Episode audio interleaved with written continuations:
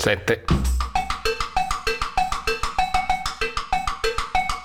Allo Spazio Pan di Lugano, settimo incontro radiofonico su La creazione del mondo. Arte, scienza, vita. Con i suoi innumerevoli podcast, Radio Petrusca esplora gli universi della creazione artistica e degli sviluppi sociali, incontrando artisti, scienziati e personaggi della vita culturale. Ascoltali su radiopetrusca.com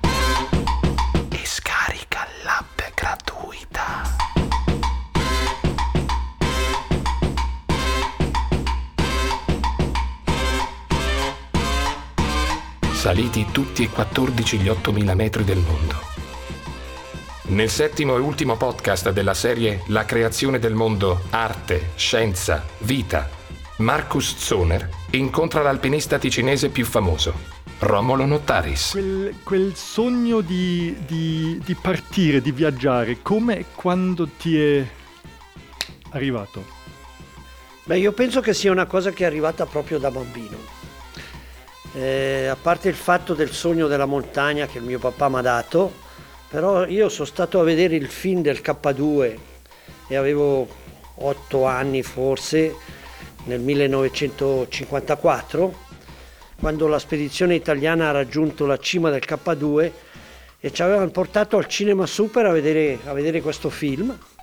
E quando sono uscito da questo film ho detto io diventerò alpinista, ma non per diventare alpinista, per scalare proprio le montagne, per andare in giro per il mondo a vedere quello che, che, che qui era impossibile vedere. Ed è sempre stato un sogno già da bambino.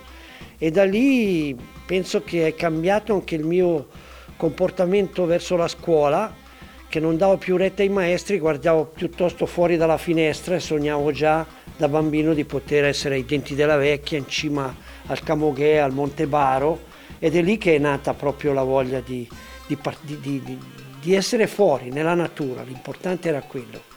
E l'importante sarà sicuramente stato anche qualcosa come scoprire questo fattore qui di vedere sempre nuove cose.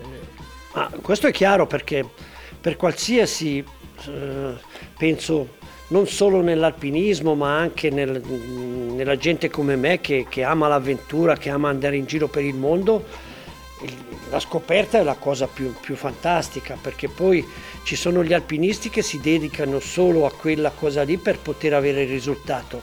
Per me non è mai stato così, mi sono dedicato un po' in un secondo tempo alle Alpi, poi le Dolomiti, poi è arrivato il momento dell'Himalaya, dell'America del Sud, ma non ho mai avuto un, un, un presentimento di cercare la cima solo perché mi dava la, la, la, soddisfazione di raggiungere qualcosa che, che, bisognava fare a tutti i costi perché era un risultato. No, la mia è sempre stata anche una ricerca diversa. Sono andato in Himalaya, ho fatto due 8000, ma poi mi sono dedicato a, alla Patagonia, all'Antartide, alla, all'Alaska. La ricerca era un'altra, era una ricerca soprattutto anche per avere l'inventiva, cioè l'inventiva di, di, di cercare qualcosa di diverso e anche essere creativo. Un po'... Aspetta, non dire tutto, non dire tutto, dici tutto in due frasi e dopo abbiamo finito. eh, voglio arrivare a questo, no, ma prima ancora mi interessa eh, il primo passo che, che hai fatto, soprattutto all'inizio fuori di casa, era la natura, la montagna, la gente, la luce diversa. Cosa era che ti lì andiamo, dai. Cos'è questa cosa qui? Sì, sì, ma è chiaro, è, è, è, proprio restare libero in mezzo alla natura. Le mucche, per esempio, i primi tempi. Eh, per me andare all'Alpe uh, ed essere in mezzo alle mucche era una gioia. Cioè scoprire come mungere le mucche. È una roba bellissima, cioè magnifica. E da lì la mia vita è sempre stata un po' così, in piena libertà. E, con la mh, mm, libertà, se vuoi, proprio quasi, quasi all'eccesso. No?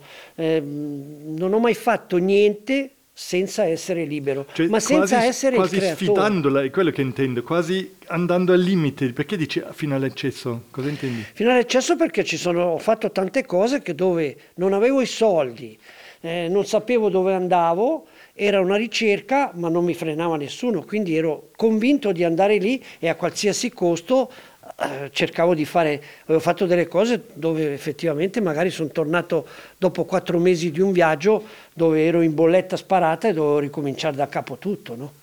Questa era un po' la, la, la vita che ho, che ho, fatto durante questo periodo dove forse ho dato di più nel, nel senso di fare le cose più estreme. C'era un periodo eh, oscuro della tua vita, oscuro che conosco io, non tu ne conoscerai tante altre parti oscure della tua vita che non, nessuno saprà mai, ma quello che mi interessa, giocare a poker. e questo professionalmente, come funziona questa cosa qui? Beh, io il gioco del poker l'ho sempre amato già da, da ragazzo, quando avevo 16-17 anni già frequentavo un po' i bar a Lugano dove, dove, dove, praticamente si giocava il gioco del poker ma naturalmente a livelli, a livelli sì, amateur. amateur no? e poi piano piano invece è diventata ma, ma, mi è sempre piaciuto perché trovo che è un gioco molto, molto duro ma anche molto d'astuzia il gioco del poker è un gioco difficile, duro, devi essere di una cattiveria incredibile ma anche molto bello. E quindi quando sono andato a Ginevra sono andato a scuola di poker da un arabo, il quale mi ha insegnato tante cose. Da dove veniva questo? Da dove? Un arabo di che paese? Non, ricordi, non, non, mi ricordo più, comunque lui sì. era arabo sì. e sono andato per sei mesi a scuola da lui al mattino, un paio d'ore, e abbiamo imparato a giocare il vero poker, cioè perché ci sono tanti sistemi. E poi da lì sono diventato per due anni professionista di poker. Ma ascolta, ascolta, allora uno che va a scuola di poker, cosa impara? Cioè, Beh, cosa, cosa, significa scuola di poker? La scuola di poker è comunque, prima di tutto... Se lo ti... racconta mia mamma non mi crede. No, ma ti insegnano a fare il mazzo. Ah. ah.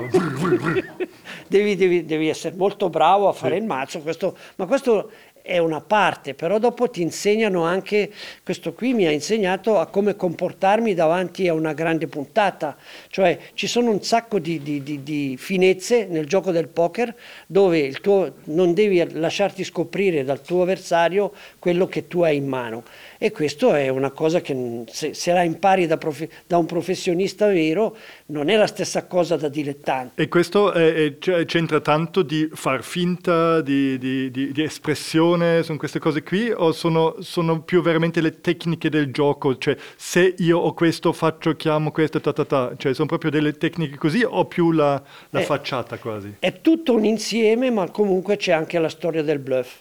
Il bluff a poker è una parte del gioco e quindi chi sa bluffare bene e che sa mascherare esattamente tutto quello che ha nelle mani è chiaro che deve essere bravo, ma poi come dicevo prima è un gioco durissimo, è un gioco che devi essere di una cattiveria, al tavolo non puoi mai essere, eh, se vuoi, buono, perché c'è chi, chi, perde e chi vince. E quando vinci devi essere ancora più, più duro, dopo puoi diventare più generoso quando hai finito il gioco perché poi i soldi che guadagni a poker non hanno nessun valore, come vengono vanno. Io ho fatto due anni e ne ho vinti tanti di soldi, però sono anche spariti molto in fretta. E volevo chiederti perché un giocatore di poker professionista vuol dire che riesce a vivere di quello. Tu hai vissuto di quello che hai guadagnato? Io ho vissuto due anni col gioco del poker. Cioè hai tirato fuori i soldi per l'affitto, hai tutto, fatto sempre tutto, quel plus tutto. lì? Ma ne ho spesi anche tanti, eh. Ma hai quella faccia così dolce, quella voce così, e, eh, però lì bisogna stare attenti, hai già capito tutto qui, Entri in una sala e guardi, tu controlli telecamera, tutto, tutto a posto. Bella cosa. Eh, va bene, allora... Um, eh, lì hai visto perché hai smesso questa cosa? Perché ormai ci sono tanti guadagni, cosa stai lì a vendere scarpe? Perché? Ma devo dire la verità che comunque il gioco del poker, che, che, che, i, i, giochi d'azzardo, tutto in se stesso, ti portano in un ambiente dove è anche un ambiente un po' pericoloso mm. e quindi io giocavo soprattutto a poker assieme a un amico che, era anche un, di, di, monteggio di qui, del Ticino, che ci eravamo conosciuti a, lì e, e, devo dire che ho anche smesso volentieri perché effettivamente ti porta vicino a un mondo dove se continui vai a finire in un giro un po', un po', un po pericoloso e l'amore per la mia famiglia, per il mio papà, per la mia mamma, per la mia famiglia che, che mi ha dato un tantissimo amore, ma ha anche salvato ed è quella che, che, mi ha portato fuori un po' da questo giro. Poi a quel tempo frequentavo uno, un'amorosa che era, era nel giro del, del casino di Divon e poi per finire finita lì sono venuto in Ticino, sono tornato in Ticino, ho avuto un grandissimo incidente in montagna e poi da lì non ho più giocato. Tu sei mai stato in prigione? No, a militare sì, ma eh, civilmente no. Va bene, allora eh, quella voglia di partire, torniamo a questa cosa qui. Tu hai visto tantissimi paesi nel mondo, hai visto tutti i continenti. Quale, eh, se adesso guardi indietro, cosa ti, ti vabbè, tanti ricordi chiaramente, ma che paese ha un fascino speciale per te? Paese o, o continente o parte del mondo, diciamo? Ma io penso che se, se tu giri il mondo attraverso, come l'ho girato io, attraverso una, una grande passione che era quella della montagna dell'avventura, tutti i paesi hanno un suo fascino. Personalmente ho una preferenza che è la Patagonia. Dall'Argentina la, lo trovo un paese splendido perché ha i grandi spazi. E a me hanno sempre affascinato il fatto di avere la libertà di un grande spazio davanti ai tuoi occhi è una cosa bellissima eh, e poi dove c'è è anche poco popolato, no? quindi tu puoi camminare per dei giorni e dei giorni e non incontri nessuno. Quindi la Patagonia ti dà questa, questa espressione che io amo molto e devo dire che se l'ho sempre anche detto, io sono legato alla mia terra, sono legato ai denti della vecchia dove sono nato, dove effettivamente è cresciuta la mia grande passione, ma se dovessi scegliere dove andare a vivere, eh, oltre eh, le mie montagne che ho qui attorno a me, la Patagonia sicuramente sarebbe il mio paese. Davvero? Sì. Um, allora le grandi sfide, le grandi montagne, eh, chiaramente ognuno, soprattutto a noi dilettanti, eh, viene in mente l'Himalaya, l'Everest, queste K2, queste, queste montagne qui. Um, per te erano una sfida simile all'inizio? Cioè tu prima di andare via hai avuto di sicuro anche un fascino per questa parte della terra ormai, eh, prima di vederli anche. Beh, io penso che per, per un alpinista che, che, ama, che, ama, la montagna come l'ho amata io, il sogno di andare in un Himalaya una volta eh, ce l'hanno tutti, cioè Chiaro. l'Himalaya è comunque il tetto del mondo Chiaro. e devi andare a vederle queste montagne.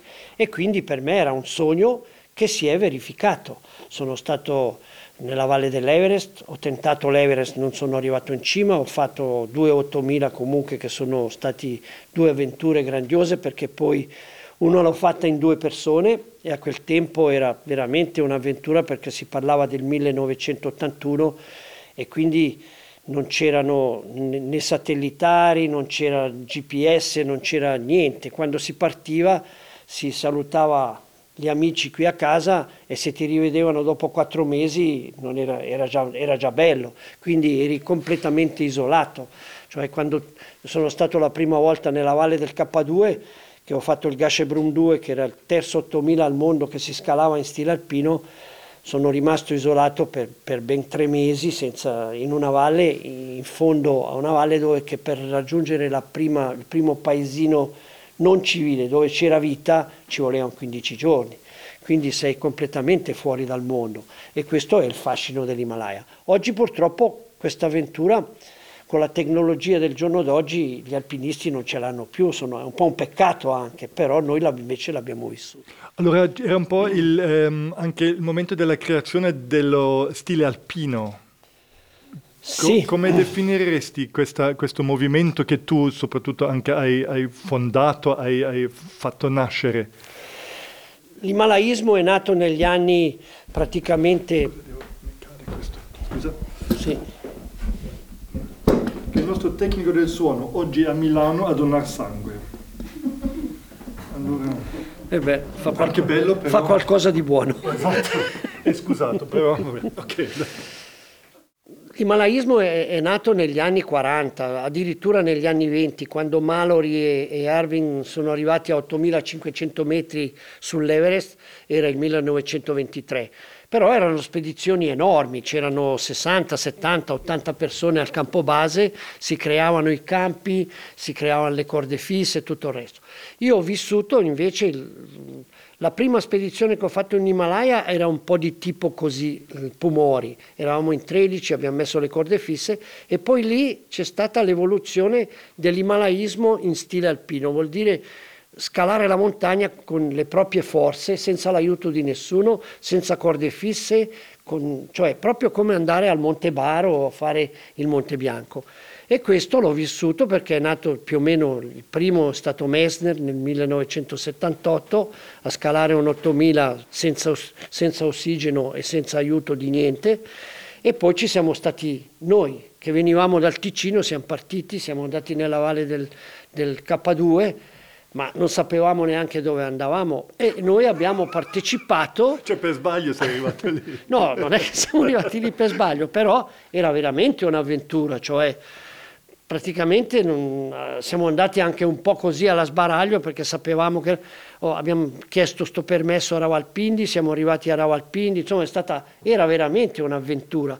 E lì è nato l'imalaismo in stile alpino ed è stato forse il momento dove più alpinisti in Himalaya sono morti perché effettivamente era veramente l'estremo, perché essere su una cima di 8000 metri a quegli anni eh, isolati dal mondo, se ti capitava che rompevi un, una gamba era finita, cioè era veramente finita. E quindi c'è stata questa trasformazione. Oggi direi che l'alpinismo dal punto di vista himalayano si è fermato un po' lì, hanno aumentato le difficoltà tecniche, ma l'himalaismo a stile alpino rimane comunque oggigiorno ancora la ricerca più, più grossa che ci possa essere. Poi ne ho scalato uno da solo quasi, quindi insomma qualcosa abbiamo fatto. qualcosa. E ascolta, ti sei eh, una volta scendendo dal, penso dall'Everest, ti sei fatto male alla, alla gamba, giusto? Mi sono rotto una gamba. Rotto sì. Cosa ti è successo lì? E quando era? Era nell'83? Era nell'83, mm-hmm. lì era una spedizione di tipo abbastanza grosso, non era proprio, non avevamo ossigeno ma comunque eravamo parecchi siamo stati sfortunati con il tempo perché c'erano tre spedizioni, una francese, una spagnola e la nostra ticinese, che attentava la parete nord dell'Everest e io a 7000 metri ho preso una scarica di ghiaccio e mi ha rotto praticamente il tallone. Scarica di ghiaccio, cioè è, scivolo, è venuto, venuto è, giù è venuta, un, è venuta una, una, piccola valanga di ghiaccio e mi ha preso il tallone e mi ha rotto il tallone e ho dovuto rientrare praticamente da solo da 7.000 metri fino a 6.000 e poi da 6.000 fino a 5.009 12 km per raggiungere il campo 1 e poi da lì mi hanno poi trasportato con una mucca himalayana fino al campo base. Ma ascolta, questo sembra, eh, suona così blando, ho dovuto discendere da solo, da, da, da, però è stata un'impresa grossa, difficile e anche pericolosa. Sì, è chiaro, potevo anche morire perché però questo fa parte del gioco, del insomma, gioco. quando sei lì e ti difendi come puoi e lì ho avuto, ho avuto, la forza di poter rientrare, poi sono poi stato al campo base perché ero il capo spedizione, siamo scesi fino al primo paese in Cina per vedere se c'era una macchina per potermi fare una radiografia, la macchina era rotta, sono tornato su, mi hanno ingessato e sono stato 40 giorni al campo base con la gamba ingessata, però non sapevo se era... Quando sono tornato per finire poi, era poi attaccata bene, è andata bene. Cioè, cioè, quindi questo è, è stato un po' una, un, un'avventura difficile, ma neanche una delle più difficili. Okay, allora racconta le più difficili, cioè la più difficile. Ma non, pot- non, non, non posso dire quali, quali sono le più difficili. Posso raccontare ecco, una, una delle, delle, ultime spedizioni che ho fatto in Patagonia, ero con Erarlo Retà che purtroppo se n'è andato lui è stato un grandissimo, che, chi, chi, chi, conosce di montagna sa esattamente chi è Erarlo Retà. Eravamo andati per scalare il, il Sarmiento che è una montagna molto molto difficile nella cordigliera di Darwin al fondo del Cile e lì con un'altra guida siamo rimasti in una bufera dove effettivamente è stata una, una cosa tragica perché la bufera ci ha, ci ha, fatto perdere in mezzo a 40 gradi sotto zero. E per finire siamo finiti, fortunatamente se vuoi, però potevamo, io sono finito in un crepaccio, si è aperto la voragine sotto di me e fortunatamente sotto, sotto c'era un ponte di neve dove l'ho visto ho detto scendo fino a lì almeno siamo al riparo dal vento. Perché siamo? Siete scesi, eh, caduti in più? Sono sceso perché l'altro era caduto davanti ah. a me, era ah. sparito e io mi sono trovato in questo crepaccio e poi per finire avevamo due radio e ci siamo potuti contattare e lui è riuscito a risalire perché aveva i ramponi, io non avevo neanche i ramponi, eravamo un po' in giro, un po', ero completamente vestito con poco perché avevamo il campo eh, circa a un'ora e mezza più in alto, pensavamo di raggiungerlo facilmente, ma questa tempesta ci ha, ci ha preso. E lì devo dire che abbiamo, è stata una delle cose forse più difficili e più dure perché siamo rimasti per ben 40 ore in questo crepaccio senza niente. Mangiare e bere? Niente, zero. E quindi è stata, è stata proprio al limite del, del, dell'impossibile, cioè è già bello che sono qui a, a raccontarla. Questo è successo poco tempo fa, questa è una delle tante. Hai pianto lì? No, no, no. Chiamato la mamma, no? No, abbiamo cosa pensato, si fa? Cosa si, lì, 40, quante, lì 40, hai tanti pensieri, fai? sai, quando ero piccolino mi hanno insegnato a pregare, quindi ho anche pregato. Ah sì? Però... Eh, sembra che ha aiutato. Eh beh, è chiaro, ti aiuta nel, nell'animo sì. e poi pensi, pensi, a un sacco di cose. Sì, abbiamo sì. cantato per poter scaldarci, abbiamo cercato di cantare uno con l'altro, ma voilà, l'altro non sapeva cantare, ho cantato più io di lui. ok, come siete riusciti a uscire da quella cosa lì? Beh, fortunatamente dopo 40 ore la tempesta è calata, abbiamo, potuto di nuovo uscire da questo buco dove eravamo a circa 10 gradi sotto zero fuori se, se, fossimo stati fuori saremmo morti sicuramente quella notte lì. E poi siamo poi scesi di nuovo al, alla barca, perché lì avevamo la barca a vela eh, nel fiordo, che era il nostro campo base.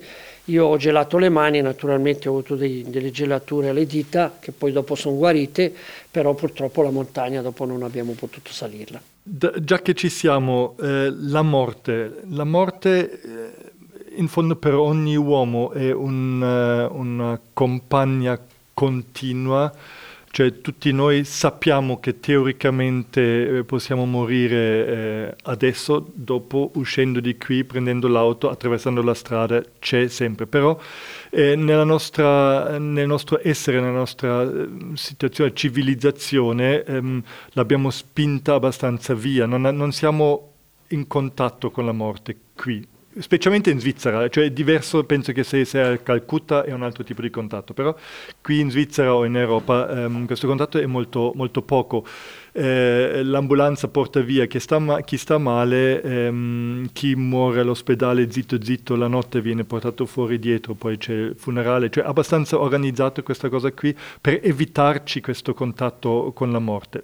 Ce l'abbiamo, lo sappiamo, ma se si va fuori, se si va in giro, ci si accorge, si fa, si fa una camminata, una scalata o solo anche una camminata di notte, ti accorgi che come uomo nella natura tu sei estremamente vulnerabile e che non sei niente in verità per la natura.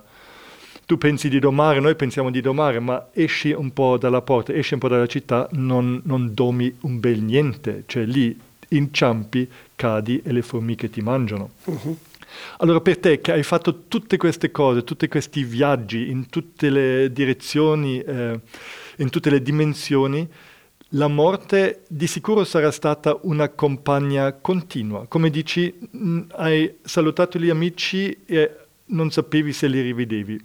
Chiaro. Allora questa, questa, avere questa compagna sempre con te, cosa ti ha fatto sulla vita? Ti ha fatto un'ombra? Ti ha dato forza? Cosa, cosa, Cosa era questa, questa compagna?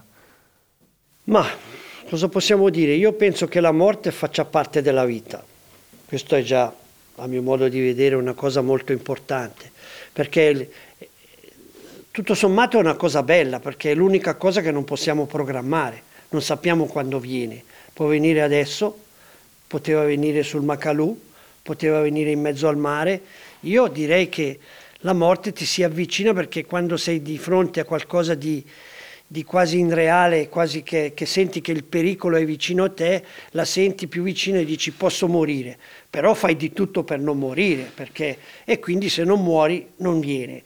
Però la morte ci accompagnerà, ti accompagna la vita, la vita intera. Dopo c'è chi dice sei andato a cercartela. Io non penso, penso che non ci sia nessuno che nella gioia di fare qualcosa in piena libertà nella natura o anche facendo o suonando il violino per un musicista tipo, possono dirti cerchi la morte. Anche noi che, siamo, eh, che facciamo uno sport dell'estremo non siamo mai alla ricerca della morte, anzi abbiamo anche un po' paura, è quella che ci salva la pelle tante volte, però personalmente ritengo che la morte sia una cosa molto bella, molto bella nel senso proprio perché è l'unica cosa al mondo che non si può programmare, cioè a meno che, che, che, che si fa un suicidio o, sì. o si fa una morte assistita. Penso che se tu vivi in piena libertà, e io spero di poterla vivere, fondamentalmente sarebbe bello che arrivare col, col, con l'intelletto, magari anche più in là, a dire, anche decidere di dire adesso me ne vado e in mezzo alla neve muoio. No? Questo, ecco, questo per me è un po' il senso della morte, non è che, e, e, e penso che con l'andare del tempo anche ti prepari a morire. Cioè, tante, e quando avevo 50 anni ci pensavo meno, 20 non ci pensavo del tutto perché giocavo a poker, ma comunque adesso che ho, ne ho 70 a questo punto ogni tanto mi capita anche di dire ma insomma si avvicinerà sta storia, no? e, e, e, la vedo in maniera diversa e penso che avvicinarsi alla morte sia una cosa anche, anche bella e, e, anche di ricerca. Molto bello. Eh, a un certo punto nella tua vita ti sei ammalato abbastanza forte. Chiaramente lei è apparsa davanti a te mh, mm, con una presenza abbastanza grande, immagino. Lì dentro cosa ti è successo? Ma anche lì, sai, devo dire che ecco, la presenza de, che, che tu te ne puoi andare per una malattia è completamente diversa da quello che tu puoi provare se hai un grosso pericolo vicino come io posso raccontare quando sono sceso dal Macalù d'inverno da solo eh, e mi sono perso nella nebbia, mi sono trovato su un bordo di, di, di ghiaccio dove c'erano 2000 metri sotto e c'era come un trampolino. Facevo un passo in più, sarei caduto 2000 metri e quando la nebbia è sparita ho capito che avrei potuto morire da un momento all'altro. Ah, questo non l'avevi vista questa cosa qui? No, no, no, no perché ero nella nebbia, no? E quando mi sono son seduto ho detto aspetto che ritorni la visibilità perché mi ero perso, non avevo perso la traccia e quando la, la nebbia si è, si è diradata, dopo un quarto d'ora, 20 minuti, ero veramente a a due centimetri da, da, dal, dal, vuoto ed ero seduto nella neve e, quest, e, questa era una cornice che avrebbe potuto anche rompersi Staccarsi. e cadevo a 2000 metri. Questo certo che la senti, la senti, vicina perché dici qui insomma e poi sono strisciato giù per questo, questa neve e sono rientrato al campo 3, è andata bene e non sono morto. Mentre quando la morte ti si presenta sotto il punto malattia è un'altra storia, cioè lì ti parla e effettivamente è, è, un, è una storia molto più lunga che devi combattere e devo dire che io ho avuto questa storia quando avevo circa 42 anni, venivo da, un, da aver scalato quasi un 8000 e la cosa che per me è stata più difficile che dicevo ma io che scalo gli 8000 che sono qui forte il fisico e adesso me ne devo andare per un tumore insomma allora lì diventa più difficile, però impari anche molto e diventi molto più umano. Io in questo momento sono diventato anche più aperto verso tutti e anche meno, meno, meno perché ogni tanto l'uomo ha anche delle invidie e quando eh, eh, hai una storia del genere che dura due anni, cambi, cambi dentro e diventi molto più generoso, molto più aperto, sei molto più disponibile e devo dire che da questa storia ne sono uscito molto ricco e fortunatamente non sono morto. Fortunatamente. Speriamo che la morte ancora per tantissimi anni non si presenti a nessuno qui, eh, non solo. tu comunque hai visto anche dei compagni morire, nel senso ci, ti sono successe queste cose che tu eri in giro e compagni a te, te eh, cari sono morti o vicino a te o hai saputo che sono morti in, in spedizione. Come hai gestito queste, queste perdite? Beh, è difficile dirlo perché tu quando perdi un compagno, perdi un compagno di cordato a qualcuno che ha fatto tante cose con te, come potrebbe essere l'Erar Loretà o il Marco Pedrini, con i quali ho fatto delle cose veramente eh, difficilissime, impressionanti, però oggi non ci sono più, ti mancano. Però cosa vuoi? Questo, se tu sei un alpinista dell'estremo, fa parte del gioco e quindi la devi prendere così e, e, ed è anche normale che la, la, tua passione, la tua grande passione che tu hai dentro ti riporti di nuovo verso che, quello che tu ami, che è l'avventura e la ricerca di fare delle cose dove tu stesso eh, crei e sei inventivo e porti a casa quello che tu cerchi. E forse anche lo fai quasi anche un po' per loro, perché sai che in fondo loro volevano, cercavano la stessa cosa, una cosa simile, cioè vai avanti, non ci sono più, ma, ma come... Ma sai, eh, bisogna dire una cosa, che quando tu fai, un, un, un, fai dell'alpinismo estremo come l'ho fatto io per, diversi, per, per parecchi anni, adesso racconto una storia, di solito quando si sale una montagna diventa quasi, scendendo dal primo 8000 con Tiziano Zunt, noi ci siamo slegati perché sapevamo che comunque se cadeva uno trascinava l'altro. E quindi in, eh, a un certo punto ci siamo slegati perché abbiamo detto se cade uno l'altro rimane e questa è, è, è, un'intesa che c'è nella cordata e tra alpinisti e tra questo atto capita senza dire niente, lo si fa automaticamente. Quindi penso che una, una cordata dell'estremo possa avere del, del, un linguaggio del genere senza neanche esprimere una parola. Una parola. Mm-hmm, mm-hmm. Molto bello. Tu per tanti anni hai fatto la guida alpina e ti sei anche guadagnato così da vivere, se ho capito bene. Certo. Perché la guida alpina? Cosa significava per questo, questo per te? Sei andato con dei clienti in parti del mondo, cioè ti ha permesso di viaggiare, ti ha permesso di vedere le terre belle? Li conoscevi prima? Li hai solo portati in, in zone che no, conoscevi? No, o... no, no, io ho fatto tan- tante cose nuove che non, che non, avevo mai fatto con dei clienti. Per dirne una, il Mont Vinson, che è la montagna più alta al centro dell'Antartide, a 600 km del Polo Sud, dove ci sono temperature di 60 gradi sotto zero. La prima volta che ci sono stato sono stato con un cliente. E devo dire che la guida alpina è uno dei, dei, dei chiamiamolo puro mestiere, ma è uno dei mestieri più belli. E poi se lo fai col cuore, io non l'ho mai fatto solo per soldi, cioè è sempre stato, d'altronde tutti i clienti che ho portato in montagna li chiamerei amici clienti, sono diventati tutti amici e ce ne sono stati anche diversi che quando ho deciso di non guidare più non sono più andati in montagna. Quindi è una cosa bellissima perché naturalmente quando, quando tu porti un cliente il tuo muoverti sulla montagna diventa diverso perché devi assolutamente assicurare al 100% il compagno che tu hai e quindi non puoi esporti eh, al pericolo come lo fai quando sei con un compagno come l'Erar Loretà o il Marco Pedrini che dicevo prima. Con il cliente hai delle riserve ben precise e devi avere delle riserve per te stesso in maniera che se il tuo compagno cliente ha dei problemi lo devi portare a casa. Questa è la cosa più bella. Però la più grande gioia che hai quando porti qualcuno in montagna così è quella di vedere la gioia di lui quando è nella natura, al momento che arriva in cima, ma anche un tramonto o anche essere riuscito a, a, sopportare una notte in una tendina a 60 gradi sotto zero e lui ti si abbraccia a te perché ha tanto freddo. Quindi queste sono cose che ti rimangono anche dentro perché l'ha potuto fare perché c'eri tu e questa è una grande gioia. Questo mm. vuol dire fare la guida alpina. È bellissimo. Ascolta, um, io da una vita sogno l'Antartide. Com'è?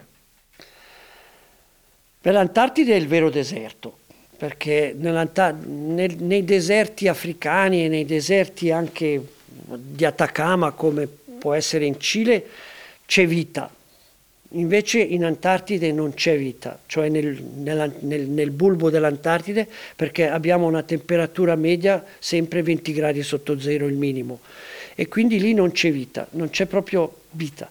E quindi è il vero deserto, cioè io sono stato adesso, sono stato tre volte al, no, due volte al centro dell'Antartide, una volta con questo cliente che ho raccontato ed eravamo andati al Flamengo che era sotto la parete dell'Epperli che poi sono tornato a fare con l'Erar Loretà che è una parete di 3000 metri.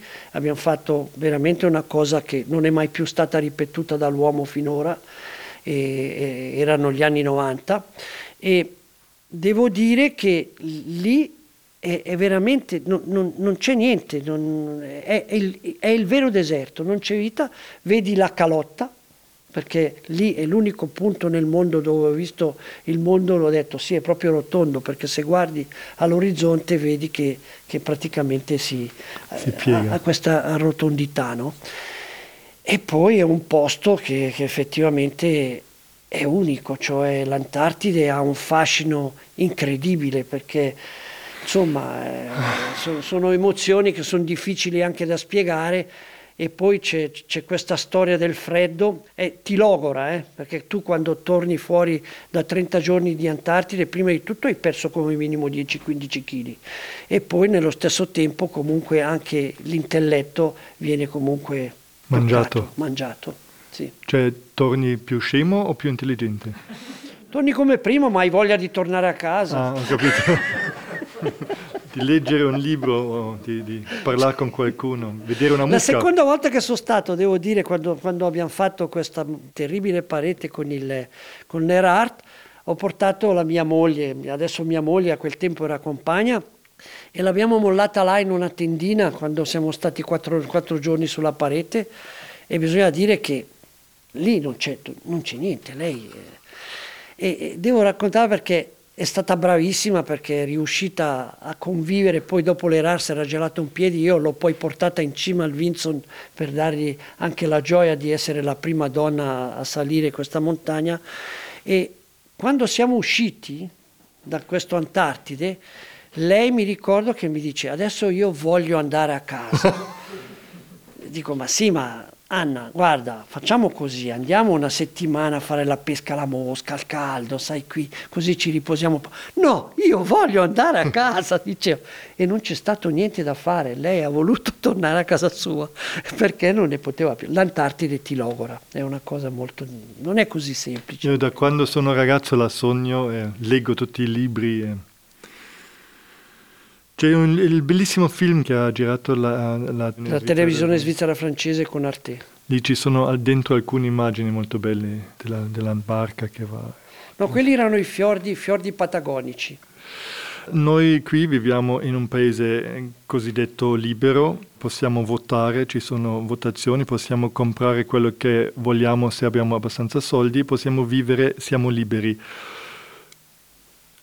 Che tipo di altra libertà? Cosa è la differenza fra la tua libertà e la libertà che c'è qui? Ma io penso che la libertà un uomo deve averla dentro di sé. La libertà la puoi vivere a tutte le latitudini. Noi diciamo in Svizzera siamo liberi, per l'amor del cielo la Svizzera è un bel paese ma manca di spazio, ci sono troppe obbligazioni, è difficile da vivere. Io la libertà la vedo più eh, interiormente legata ai grandi spazi, alla, alla, a fare esattamente tutto quello che tu vuoi fare con te stesso e questo lo, ti viene molto più facile quando hai spazio e sei in posti non come qui. Qui siamo pieni di leggi, pieni di senso unico, insomma di, eh, è difficile vivere in piena libertà in Svizzera perché anche se è un paese che si sta bene, per l'amor del cielo, però effettivamente io la libertà la vedo piuttosto libero, completamente libero come nei miei viaggi che ho fatto. Ecco, adesso sono stato un mese e mezzo in Cile nel, nel deserti di Atacama ed effettivamente lì ti senti veramente libero nel, nel, nel, vero senso della parola, però la libertà ce l'hai dentro in fondo e l'importante è non scendere a compromessi il più possibile e cercare di restare quello che sei anche se sei in mezzo a, alla giungla, no? cioè anche, io parlo di giungla, di giungla, la, Svizzera è un po' una giungla, no? è, è, facile, è facile rimanere perdere la tua libertà perché hai talmente tante offerte tante volte che fai fatica a dire ma no, ma io rimango quello che sono, cioè perché tante volte le, le, offerte sono anche allettanti. Io sono completamente d'accordo. Un altro fattore che percepisco qui in Svizzera, quel senso di un tipo di paura, stranamente, dato che c'è, tutte, c'è tutto questo bisogno di una quasi ipersicurezza che viene allevato da qualcosa, viene Ti toglie da un po' di libertà. Esatto, e, questa, esatto, e questo, io trovo che questo tipo di paura eh, è la contraddizione quasi alla, alla libertà e stranamente una vita libera che apparentemente fa molta più paura, ma dà molto più libertà, molta più libertà chiaro, appunto. Chiaro, sì, sì. Beh, ma è così, è così. Cioè, eh, adesso è diventato anche un po', un po difficile perché per, per uno come, come, me o come, come, come, te che abbiamo viaggiato molto ci sono stati tempi dove potevi andare dappertutto adesso diventa un po' difficile perché insomma con tutte queste storie, queste guerre, questi attentati sto, è, è, è diventato un po' difficile però poter girare il mondo e essere libero è una delle cose più belle che può avere l'uomo. Sai che c'è un filosofo tedesco, Luhmann, e lui una volta ha detto quello che noi sappiamo del mondo lo sappiamo dai, dai mass media. E questo lo trovo una cosa molto vera e molto terribile perché la parte più grande dell'umanità, quello che sa degli altri paesi, lo sa attraverso i media, no? eh, appunto tutte queste storie delle guerre, le cose. Quando noi siamo andati per la prima volta in Iran, la gente è diventata bianca quando, quando, quando l'abbiamo detto, mia mamma ha detto ma no, ma...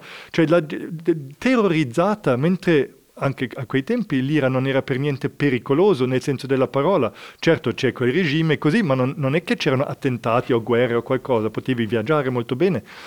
Eh, ci viene dato chiaramente anche un'immagine molto difficile del, del, del, del mondo. No? Da un lato, in un certo senso, il mondo in gran parte è uguale come qui. Si vive, si mangia, si muore, si va a scuola, cioè è, è, è uguale. Quello che noi però non vediamo che in Iran, in Pakistan, la gente va a scuola.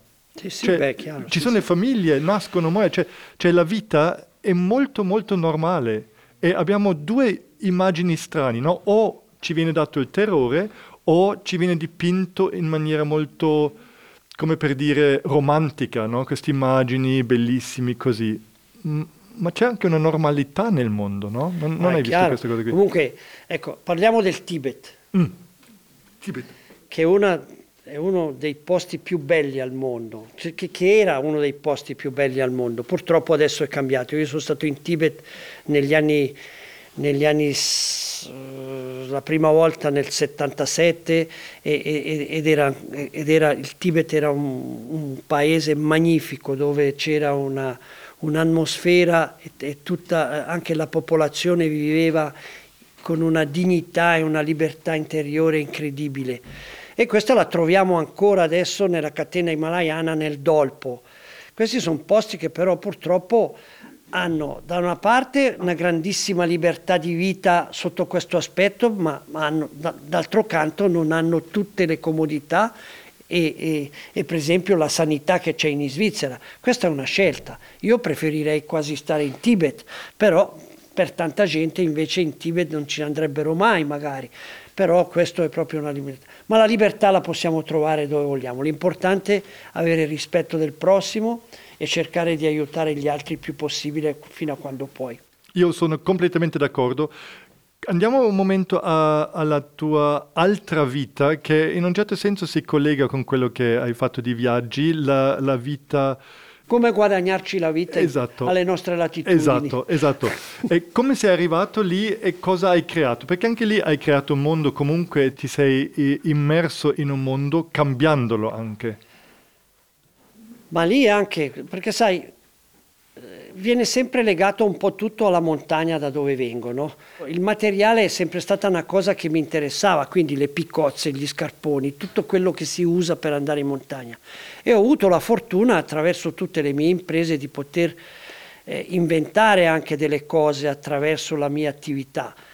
E a un dato momento ho avuto anche i miei sponsor, della, perché ho avuto una parte proprio di professionismo e alla fine di questa parte professionale dell'alpinismo ho avuto chi mi ha offerto la possibilità di collaborare con loro. Ed è stato molto bello perché in un certo senso mi ha dato la possibilità di fare quello che oggi ho come business in Svizzera e anche in Germania e mi sono fatto anche parecchi soldi, posso anche dirlo, però non li ho fatti solo per fare i soldi, li ho fatti creando assieme ai produttori delle cose che non c'erano. E per esempio, concretamente cosa significa? Beh,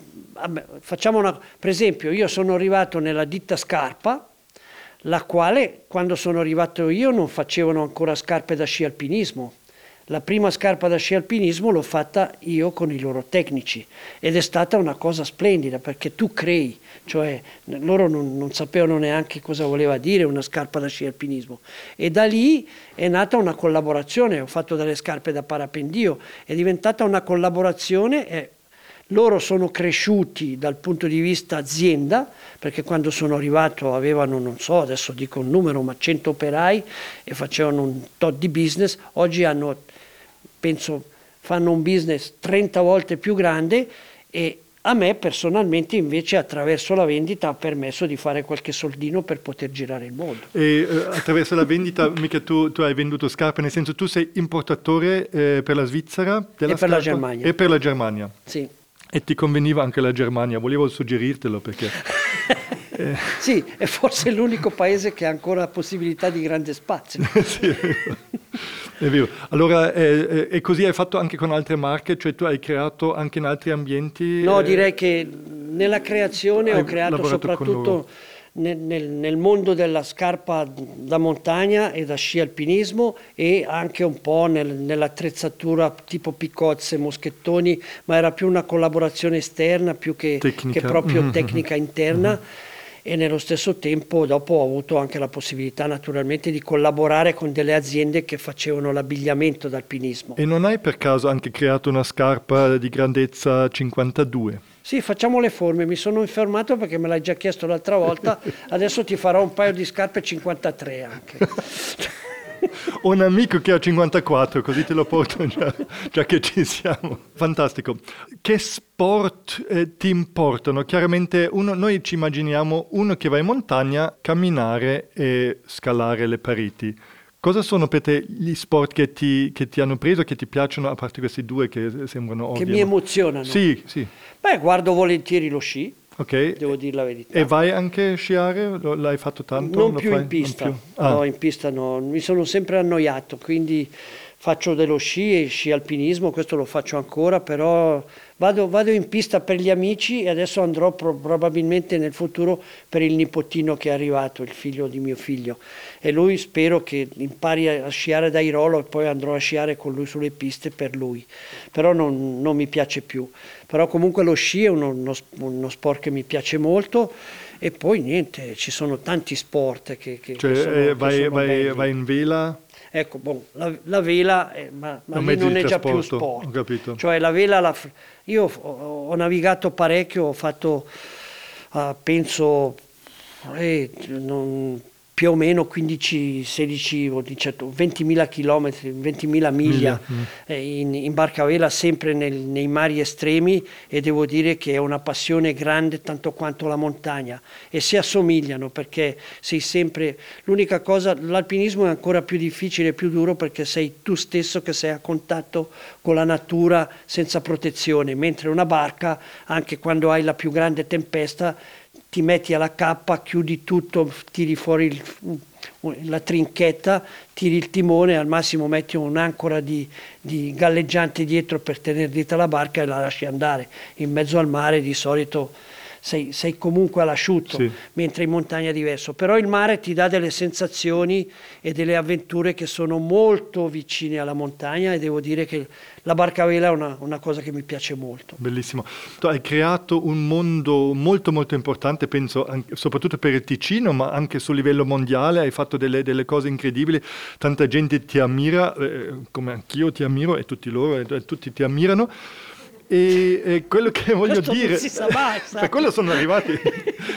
no, ma quello che eh, voglio arrivare a un, a un punto. Hai aperto tutte queste cose, hai fatto queste, tutte queste eh, cose splendide, questi viaggi e li hai fatti chiaramente in primis perché tu li volevi fare, non perché hai pensato alla fama. Penso che una volta che cominci così diventa pericoloso. È una cosa proprio di cuore tua, la partenza, il voler andare, voler vedere questa cosa qui. Ti è mai pens- pesato di partire? Mm, No, direi proprio di no, però tutte le, tutte le chiamiamoli viaggi, chiamiamole imprese, chiamiamole spedizioni, sono sempre state scelte per la mia gioia di poterle fare e non per... Eh, nell'81 scalavo il primo 8000, avrei potuto sicuramente essere, e poi la quota l'ho sempre sopportata con una facilità estrema, avrei potuto partecipare al primo uomo che, che saliva ai 14.000, però questo era cercare un risultato. A me non è mai interessato, ne ho fatti due, sono andato altrove perché qualcosa d'altro mi interessava di più. Questo è un modo di vita che magari uno che invece cerca un risultato come Reinhold Messner ha voluto fare tutti i 14.000, però non era mai stato né in Antartide né in Patagonia. E quindi questa è una scelta sua, lui era felice così, io purtroppo non ho mai avuto questa scelta di vita. Verso la fine, guardando ancora la questione della creazione, perché la nostra serie qui, che oggi si conclude con, nostra- col nostro incontro, la creazione del mondo. Hai creato un mondo molto importante e tu anche, quando ci siamo visti anche prima, l'altra volta, mi hai sempre di nuovo parlato della, per te importa la creazione, l'essere creativo. In che cosa consiste questo essere creativo in quello che tu fai e hai fatto? Allora, per un alpinista io penso che essere davanti a una grande montagna, a una grande parete, è il sogno di dipingere la sua via di salita già dal basso. Quindi la crei e dici da lì vorrei passare perché lì c'è questo, c'è... quindi dipingi già la tua salita prima di salirla. Se poi riesci a farla è come fare un'opera d'arte. Fantastico, grazie infinite Romolo Notaris, grazie mille. Dimentica Viagra. Ascolta Radio Petrushka.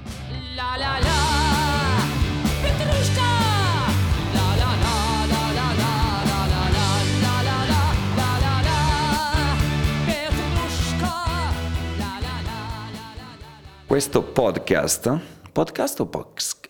Questo podcast di Radio Petrushka fa parte della serie La creazione del mondo, arte, scienza, vita, disponibile sull'app gratuita e su radiopetrushka.com.